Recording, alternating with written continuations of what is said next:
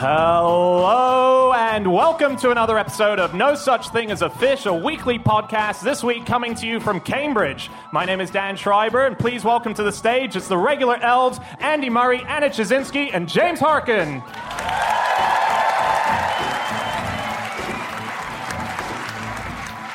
And once again, we have gathered round the microphones with our four favorite facts from the last seven days, and in no particular order, here we go. Starting with you, Andy Murray. My fact this week is that before trains had corridors, guards had to climb along the outside of the carriage to check your ticket. That is so amazing. And they did it while the train was moving. And this was a thing. This this happened. Um, carriages used to not be. You couldn't go through a carriage. You would get in at one end. They close the door. They'd lock it. You were locked in for the whole journey. Then at the other end, they'd unlock it, and out you'd get. And it was just across the train instead of f- uh, front to back through the train. Were you locked in for health and safety reasons that required? I think partly you were locked in so you wouldn't try and sneak into first class. Wow. Yeah. I don't think they were that bothered about health and safety if you have a guy climbing on the outside Well, of the train. indeed, that's that's where it seems to fall down. How did it get? Was there a ledge? There was a little, uh, they call it a running board, so just on the outside of the carriage at You the bottom, ran. just a little plate that you could climb on. But it wasn't even a continuous running board, it was intermittent, so you had to climb along between the bits.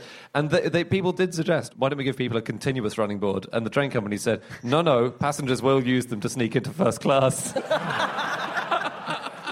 How good was first class? it, wasn't, it, wasn't that, it was awful because it was 1840. So well, yeah. Why are these people so desperate? I bet in those days you just had to always know where your ticket was. Uh-huh. Because if you were stuck there going, oh, where is it? And this guy's outside going, find the ticket! there is a tunnel coming! How, how fast did the trains used to go? Well, these were really early ones, so maybe, I mean, about 40 miles an hour, comfortably. People thought that if they went over a certain speed, then your body wouldn't be able to deal with it, didn't they? Yeah, I- they oh. said that um, the human body would not be able to endure speeds of 25 miles per hour. Someone said that to start off with. And then someone else in America wrote that if a woman's body accelerated past 50 miles an hour, then her uterus would go shooting out of her body. And that's the plot of Speed 3. You'll never look at Sandra Bullock the same way again. when trains first got to the Isle of Wight, um, well, they were taken to the Isle of Wight, obviously. it wasn't like a, wasn't a rogue train, which. Went off the rails. Um, so the first ever journey, it was a four-mile track, and it went along its route in less than ten minutes. And I think that's I worked worked it out but about thirty miles an hour, give or take. We're not sure exactly the time, but that was apparently faster than anyone had ever travelled on the Isle of Wight until that point in history, which is pretty cool. Um, I was reading about in the 1800s, 1827, there was a race between a train and a horse. Um, but and check it out, this is a bit unfair on the horse's side. The horse was towing a train. That is unfair. It, it was back in the day when uh, horses used to pull trains uh, prior to the engine. And so this was an example of showing that potentially an engine could beat uh, a horse. And it probably would have, but one of the wheels or a little band around the wheels burst. And so they had to stop the train. So it wasn't the lead, and then the horse took over. But there was an actual, let's have this as a big race, horse versus train. I, so things were always going wrong. So at the um, 1829 display of you know which train is the best train, ten different types of train entered this competition. Um, five of them didn't even show up on the day, so I think broke down before they made it to the venue. Um, so five trains entered, Stephenson's Rocket being one of them, um, and only one of them completed the trial. So Stephenson's Rocket didn't win because it was the best; it won because it was the only train that managed to not break. or so the Cycloped. Do you remember the Cycloped train, which was one of I the I don't remember it personally. I I mean, I know I'm older I than the did- rest of you, but I did look at you directly there for a reason. uh, the cycloped train sounds like a quite a cool design, which is a it's led by a horse, but it's a horse on a treadmill, and the horse, the treadmill that the horse is walking on, powers the train. Um, oh, yeah, yeah. yeah, so really cool. But the horse at the demonstrations, the horse fell through the floor of the train, and so that failed, obviously. I once uh, fell on a treadmill. Did you? Anyone want to hear that? No? Really? Oh, okay. I was I was a kid. It was my first time on a treadmill. It was one of the ones that you put the actual is electric, and it was and it was going like crazy. And I put it up to ten, and I thought this is going to be incredible. And I tested with my hands on the side whether I could run on it. And I thought, yeah, that's easy. So Yeah. with one jump, I just jumped onto it, and immediately my two legs went whoop, and I fell on my face on it. I got shot off the back, but it was on a carpet, and so everything went right off it except for my face. And for about half a minute, I was going bong bong bong bong bong bong. That explains an awful lot. It does also explain why you didn't get into OK Go.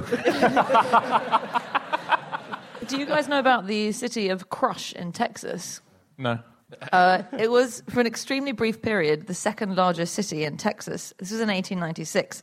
And that was because 40,000 people came to it. And that was because someone had decided to stage a train crash. Um, so this was 40,000 people went to, it was organized by this guy called uh, William Crush. Uh, and he said, Crush I guess, be- name. because yeah, he said he was going to just fire two trains towards each other. So he had like four miles of track created for the purpose, and forty thousand people came, and there was such demand that people did have to sit on top of trains in order to get there because they couldn't squeeze into the carriages. Um, and then at five p.m., these two trains started going towards each other, picking up speed, picking up speed, and uh, Crush stood right in the middle of the railway on a white horse, and then he waved a big flag saying they're coming. It's all right, he survived. Oh, thank God. He stepped out of the way, sort of at the last minute. The two trains crashed into each other. Um, both of their boilers exploded, and a bunch of people died. Everyone. So when you said it's all right, it wasn't, it wasn't completely all right. well, here's the thing: Crush got fired that evening, and then the company that he worked for relented and hired him again the next day, the rail company, and he worked at the same rail company for the rest of his life. what? Um, we're going to need to move on to the next fact soonish. Okay, Uh, so anything else? Um, there's a guy called Andrew Dowd. He's from Wigan, up in my neck of the woods, uh, and he visited all 2,548 railway stations in Britain between 2010 and 2014 in his car. Need we ask why? Um, well, people asked him that in the newspaper articles, but he didn't really kind of have a very good reason. He just he said I started doing it round near where I lived, and I kind of enjoyed it, so I thought I'd do the whole country. Uh, and they said to him, asked him what he did, and he said, "I take a little look around if it's interesting, but most aren't very interesting." wow. Just why not? You know. Yeah. I like to think there's an equivalent train driver who's planning to visit all the petrol stations in Britain on the train. Wouldn't it be visiting all the car parking spaces? You're right. It was a bad analogy. Yeah, that's better. No, it's harder to visit all the car parking spaces because there are so many these days. anyway, Okay, time for fact number two. Oh. And that is James Harkin. Okay, uh, my fact this week is that Ernest Shackleton's dogs' names included Slippery, Slobbers, Satan, Painful, Swanker, Bummer, and Bob. It's Swanker short for he's a wanker. That- Do we know the history? Um, well, they, were, they all had different names for different reasons. I got this fact actually from a guy on Twitter called at Dave Payne164. And it made me laugh, and so I thought I'd use it on the podcast. And it, it kind of fits in with one thing that I like, which is just going through lists of ridiculous data and trying to find funny bits or whatever. Um, but they, they got the names for lots of different reasons. Some of them were nicknames to people on the um, ship. So it could have been short for He's a Wanker, I guess. It's possible. Um, the, the dogs all came from Canada and they had names already. So some of them, like Bob, was already a name and they just kept that. Um, but some of them were changed, like Bismarck, Napoleon, and three dogs all named Carlos. wow! They had to change all of those. what a great name for a dog. What's the, in just like a basic two sentences or a few more, um, Shackleton, just the background of Shackleton? uh, polar explorer um, went down to try and get to the South Pole, didn't quite make it, became the furthest south uh, that anyone had ever got. Amundsen uh, beat him to the South Pole, and so he went on another expedition to go across the whole of the South Pole from one side to the other, uh, and then that ended in disaster again, and he became famous for a big sort of escape from um, the, the ice-filled islands of Elephant Island.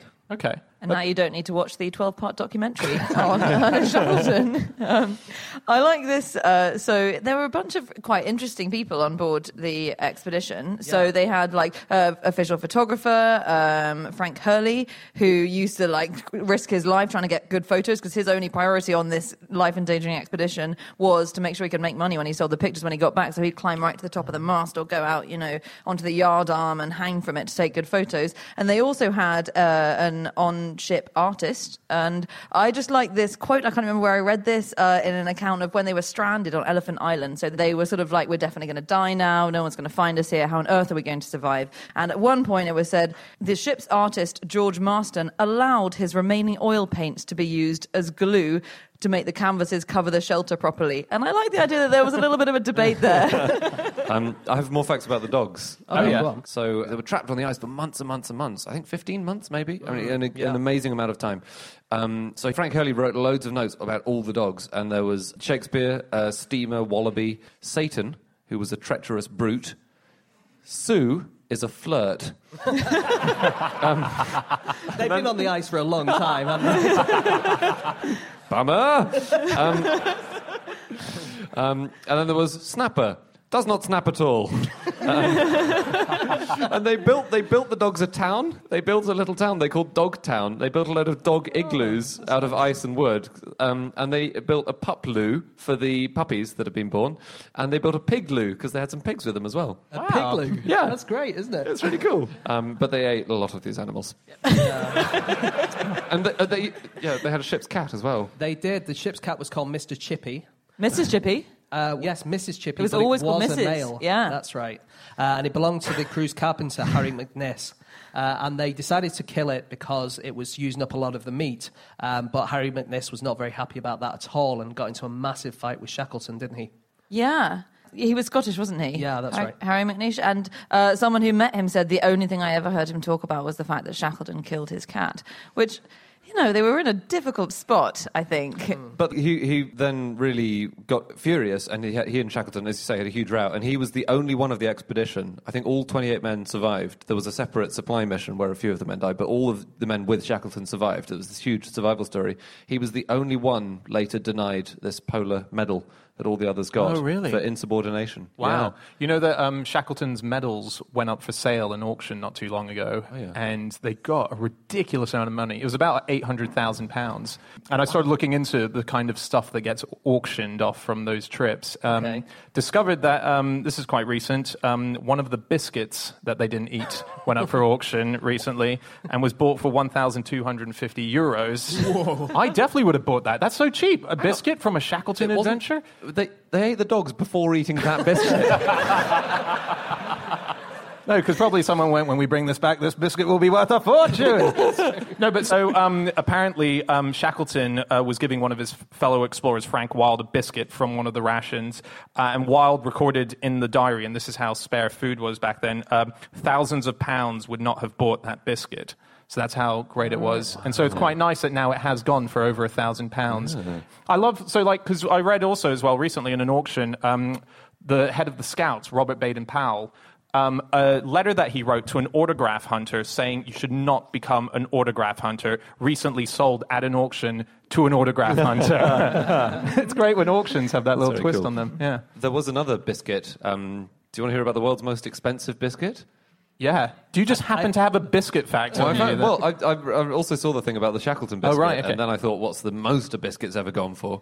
Um, so a few weeks, this is a few weeks ago. It happened in October this year. Um, a biscuit from the Titanic was auctioned. What? Yeah, it sold for fifteen thousand pounds. Wait, how? Where? How did a biscuit It survive? Had made its way into a lifeboat.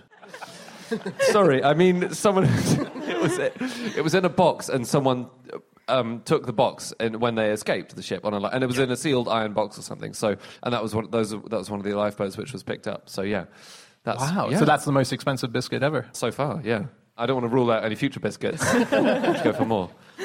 Um, I had a look for some unusual dog names. And um, there was a website called petinsurance.com that collected a load of unusual dog names.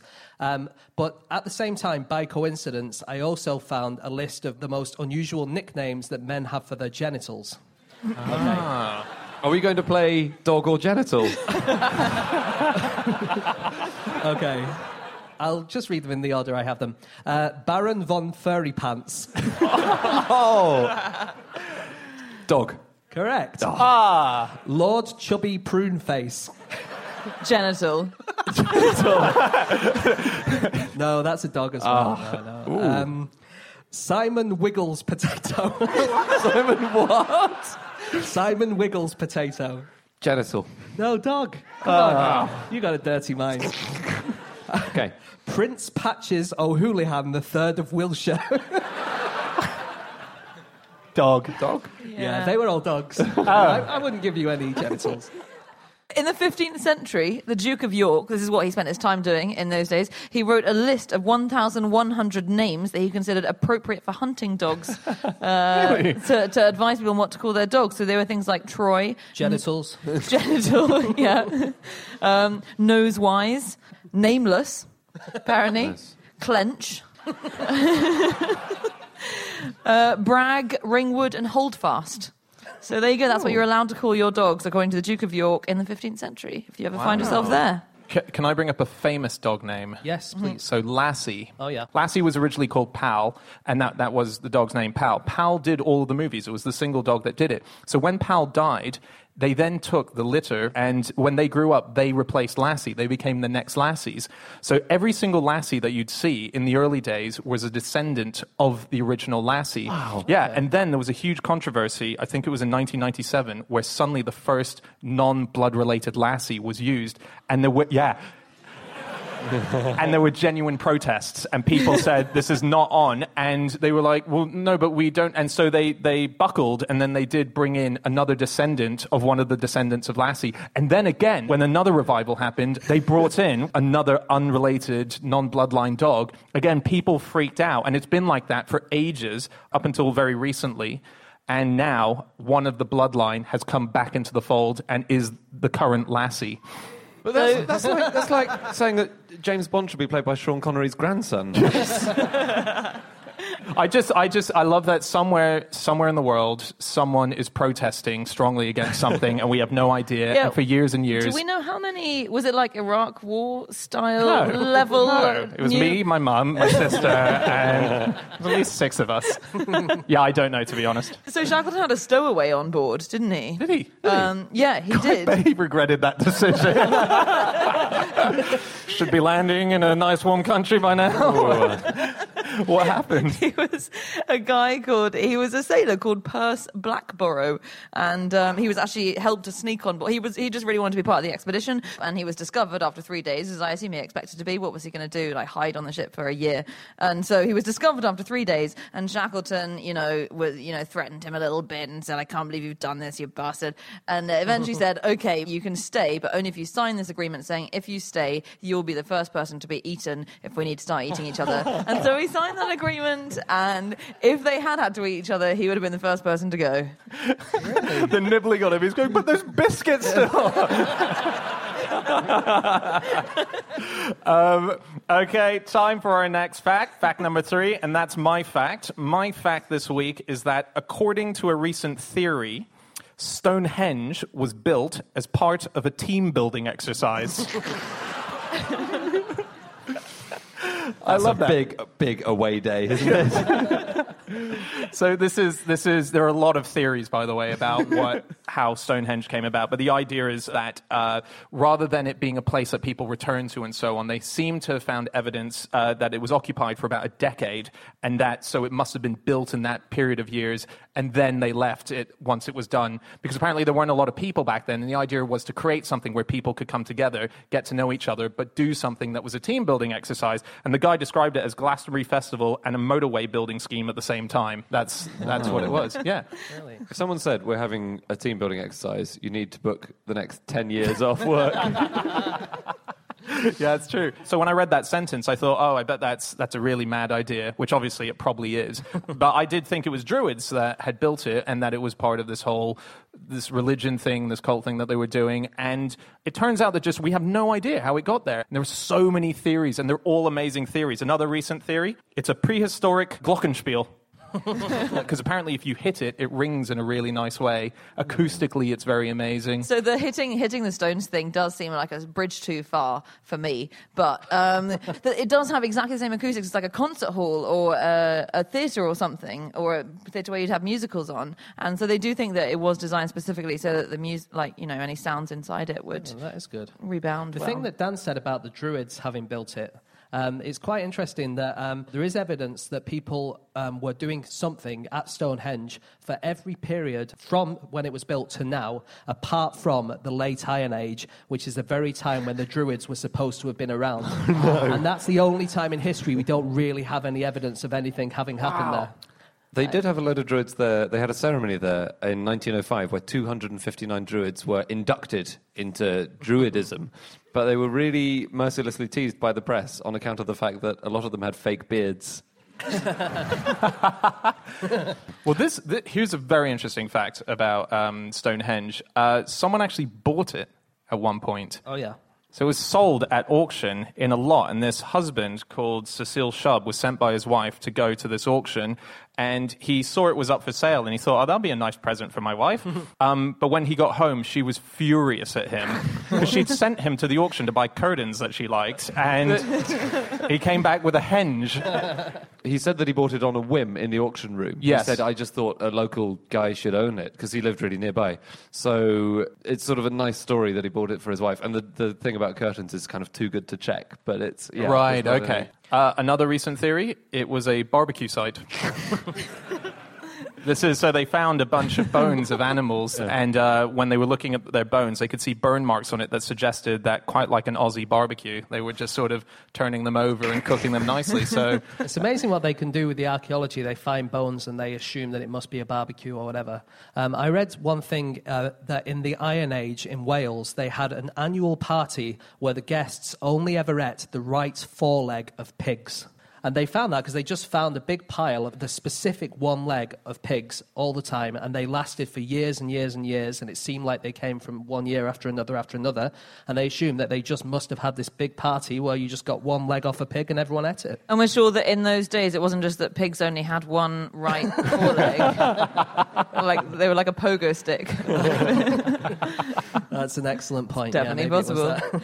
Um, I was having a look through the uh, British newspaper archive to see which, so that goes back about 300 years and gives you newspaper records from that time to see kind of what people thought of Stonehenge in the past. And so a lot of the articles in, in the early 1800s, so around 1840, everyone thought that it had been brought over by the Egyptians. So people thought the stones from Stonehenge had been brought over from Africa to Egypt, and then the Egyptians, because they were considered such a civilized uh, race or such a civilized people, and they had much better mechanics and engineering than we did. We were all still, you know, stuck in.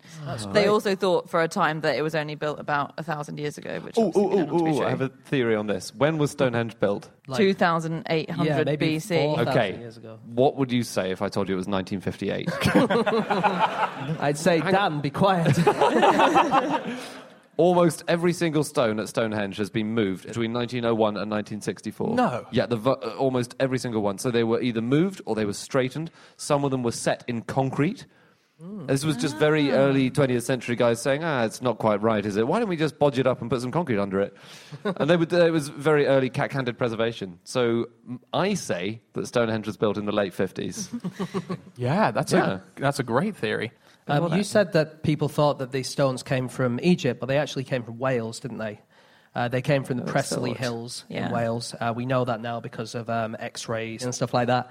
Um, but for 90 years, they were trying to dig on this particular hill, and then they found out that they were digging on the wrong hill. And it was another one one mile away that they should have been digging at. And uh, Dr. Richard Bevins of the National Museum of Wales, he was the guy who found this out. And he said, I don't expect to be getting any Christmas cards from the archaeologists who have been excavating at the wrong place for the last 90 years. well, most of them will be dead by now. We're going to need to move on soon, by the way. Um, Okay, I have one quick thing. Um, there's a company called Jacamo who make um, clothes, uh, especially for men, uh, and they did a catalogue called The Architecture of Men to identify modern kind of builds. And they said that Simon Cowell and Ricky Gervais are built like Stonehenge. What? Okay. Apparently, they have short, stocky build, broad shoulders, and chunky legs. According to Jacamo. Uh, Russell Crowe and Jay Z look like the Tyne Bridge, according to these guys. what? And James Corden looks like the Gherkin. Harsh. Very harsh.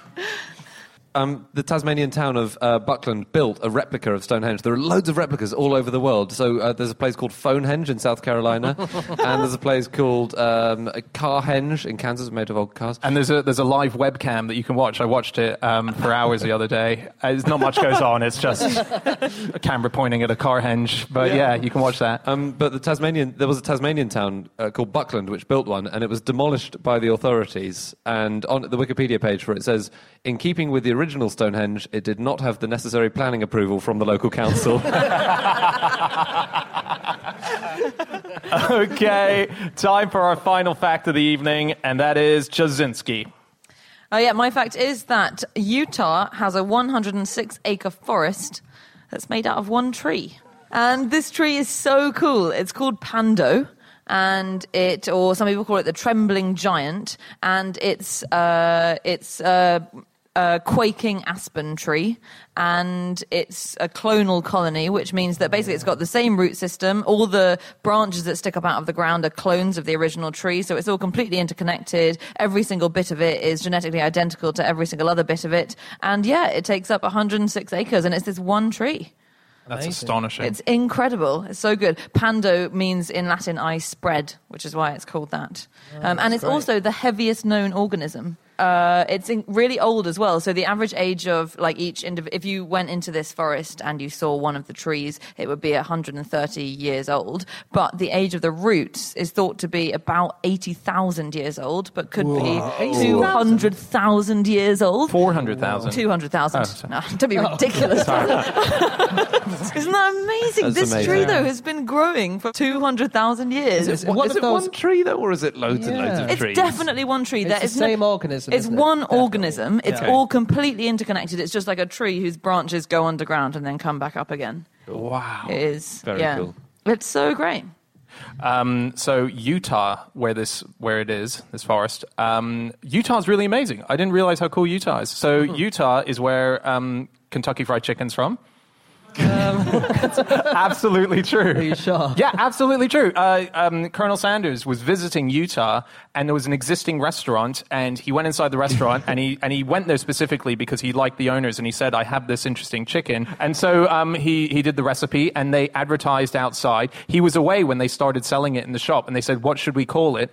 And it could have been Utah Fried Chicken. He's said from if you call it UFC, people will just be fighting him all the time. So uh, Kentucky Fried Chicken, uh, they said let's call it Kentucky Fried Chicken because he's from Kentucky. And then when he came back, he realized how how big it was, and they opened up the first ever KFC there, and then it spread around America. So their Kentucky Fried Chicken is from Really? Utah. Wow. I did not know that. That's very cool. Yeah, and also NASA planned for our trips to Mars there. So in the Utah desert, they have these stations where they put astronauts in for a bunch of days, weeks, months. And, and while I was reading this, I discovered something. I, I never heard of this. Um, NASA has actually created, or at least someone from NASA, a Mars flag. Do you know we have a Mars flag? What? No. Yeah. What does that mean? What's that for It's when we go to for when we go to Mars, we have a flag now, and if you look at it, it's like the French flag. It's sort of uh, vertical stripes, three, Okay. and it starts red, and then it goes Red. uh,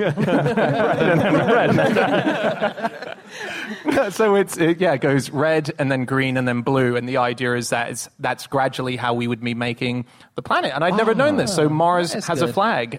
What about when we get there and the Martians say we have our own flag? Thanks. Did you, have you guys seen the? This is slightly off topic, but New Zealand is uh, trying to redesign its flag at the moment. Well, actually, the the final design may have gone through now. Have you seen the suggestions for the No. newly designed flag? And I've always thought I don't understand why flags in the world are so boring, and they've really nailed it this time. So a lot of the entries that have been submitted are, I think the best one was of a kiwi, which was not the same color as a kiwi. I can't remember what color it is, and it's shooting red lasers out of its eyes into the corner of the flag, and that's being reported as yes, we'll give it a good a good think. Yeah. Wow. Uh, Anyway, we go back to trees, yeah. Oh, yeah, yeah, yeah. Um, so there is a tree of the year in Europe every year. Uh, and this year's tree of the year is an Estonian oak tree that's in the middle of a football field. Uh, it's in the Orissaare Stadium. Uh, and if you Google it, you can see pictures of it. It's right in the middle of a pitch, like Wow. literally in the middle of a stadium. Uh, and according to Visit Estonia, when the stadium was being built, the Soviet technology could not beat the oak, and therefore it was never uprooted.